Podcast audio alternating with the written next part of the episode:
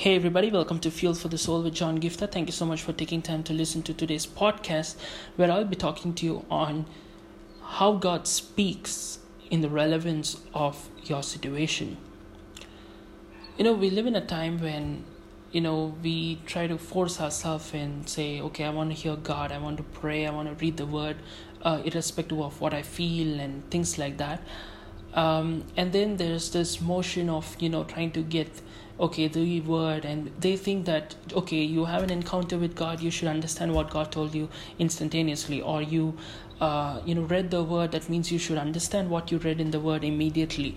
Uh, but what i want you to understand that's not how it works you know uh, because y- you can read the word uh, that's just like eating the food but the real uh, Rhema word, the real revelation, the real power and transformation comes when you chew the word, the pro- the, the the the, the pondering on the word and the constant meditation on the word, which is what a lot of people are mi- missing out on today, and then wonder why they you know had an encounter with god but their life is still the same.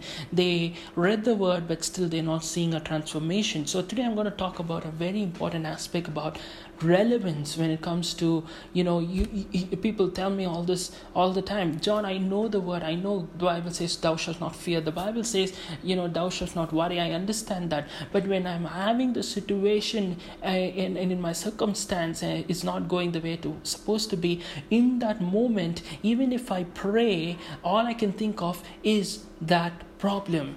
Even if i pray at that moment all i can see is you know the issues that i'm going through so i'm going to talk about the relevance of how god speaks in the context of what we're going through the chapter i want to speak to you from is acts chapter 10 it's a familiar passage in the Word of God from the life of Simon Peter, who is now staying in Joppa in Simon the tanner's house. Okay, in my previous podcast, I spoke about uh, the importance of staying in a tanner's house. When you talk about a tanner's house, it's going to be smelly. It is going to have a lot of stench. It's going to be, you know, a very uncomfortable place to stay because a tanner is one who tans and hides.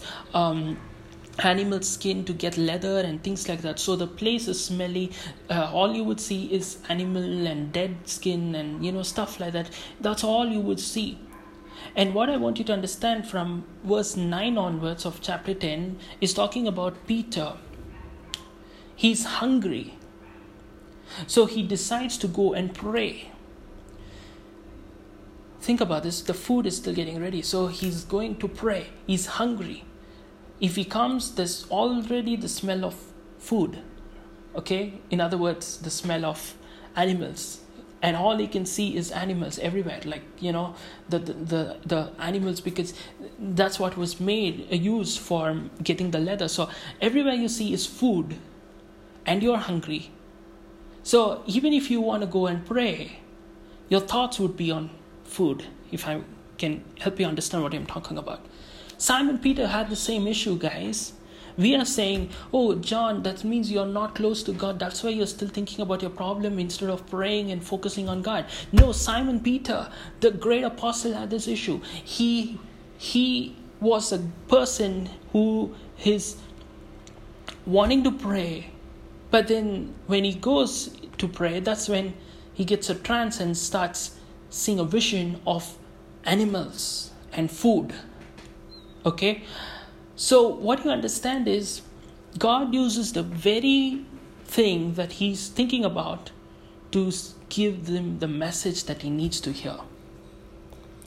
So, if you look at this context in a superficial level, you think it's all about just food. You know what God cleansed. You know you can eat pork today. That's what the word says. That's what people think. But the whole context of this passage is not superficial, just about food. The context is all about Mm, uh, you know, for Peter to open up and understand that the gospel is meant for Gentiles also. It's, a, it's an entirely different perspective. But today, God used that message to be brought out through the very thing he was thinking about food.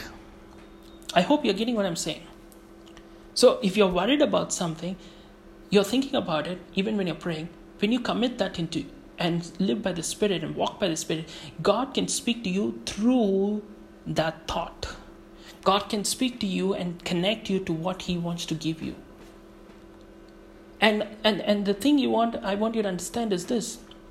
If you read the passage, you will understand that after the vision and the encounter, Peter still did not understand what the meaning of the vision was. See, just because you have an encounter, just because you read something in the word, does not mean you have to understand everything immediately. He took him a while to understand. Verse 17 says, Now Peter doubted in himself what this vision he had seen should be about. He did not understand. And again, verse 19 says, But Peter was thinking about the vision.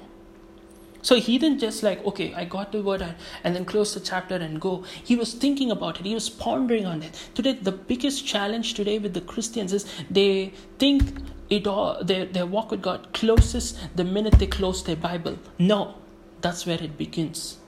You read your word, maybe one chapter or one verse or how much ever you can per day, and then you close it, but that's not where you end your time with God, that's where it actually begins because now you start pondering on the word.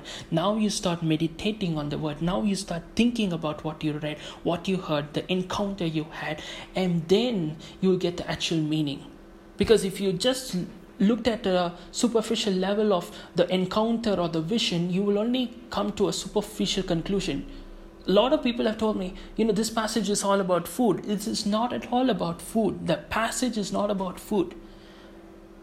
Okay, the passage about food is actually in a different uh, a different place altogether. I'll, I'll, I'll share that maybe a little later in one of the chapters. Uh, James makes the conclusion about that. But right now, it's not about food. God used what was in his mind to bring out the message God wanted to give him that's what I want to leave with you today. You know, God can speak to you in the relevance of your situation to bring out the message He wants to give you. So commit yourself to God and don't just think it's about the few minutes you read the word and pray. The real key is what you do after you close your Bible for the day. May God bless you. Amen.